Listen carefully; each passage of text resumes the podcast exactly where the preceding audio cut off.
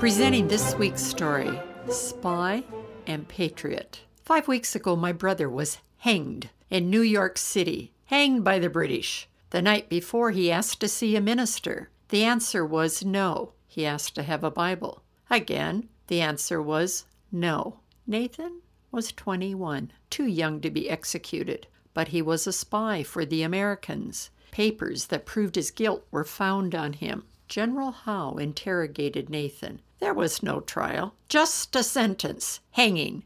I, Enoch Hale, have been questioning people who were present. I want to know what did my brother say before dying? How did he act? I've been recording my investigation. Several newspapers and books have recorded parts of the speech Nathan gave before he died. They don't always say the same words, but they're always similar. I have one clear conclusion. I'm proud of my brother. He died willingly for freedom.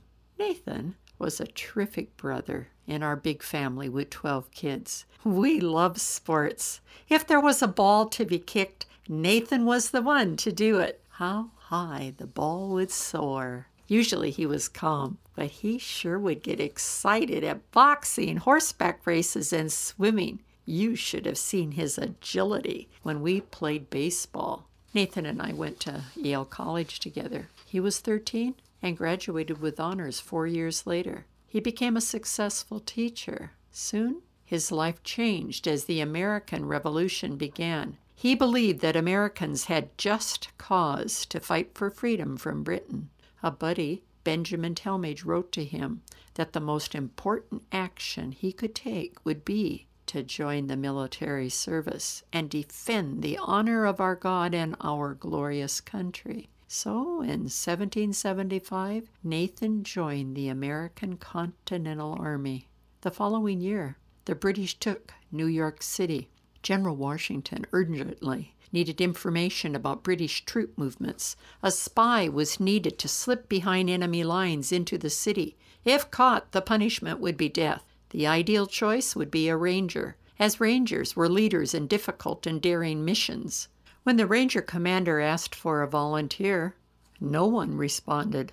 At the second call, Nathan volunteered. Disguised as a Dutch schoolteacher, he got through British lines. He obtained drawings and recorded information about the British defenses. These secret papers were found on him when he was captured.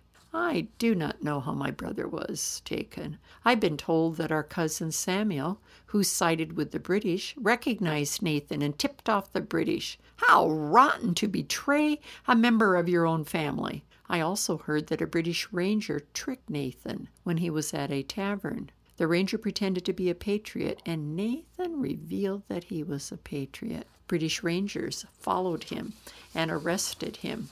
After Nathan's hanging, a British officer went to General Washington's headquarters with a truce flag. He reported to a captain that Nathan had been executed that morning. He seemed touched by Nathan's death and said that when preparations were being made, that he asked that the prisoner sit beside him in an open tent.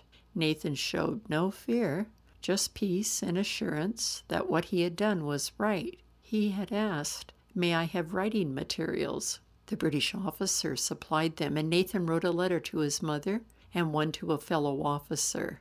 As Nathan's brother, I wish there had been an official recorder of his last words. To the few people who were standing by the gallows, Nathan gave this basic message I only regret that I have but one life to give for my country. As Nathan's brother and an American, I hope his message and what he died for will not be forgotten. This is Barbara Steiner with the story of Nathan Hale. I remember hearing of his heroism when I was in elementary school. I found it unforgettable.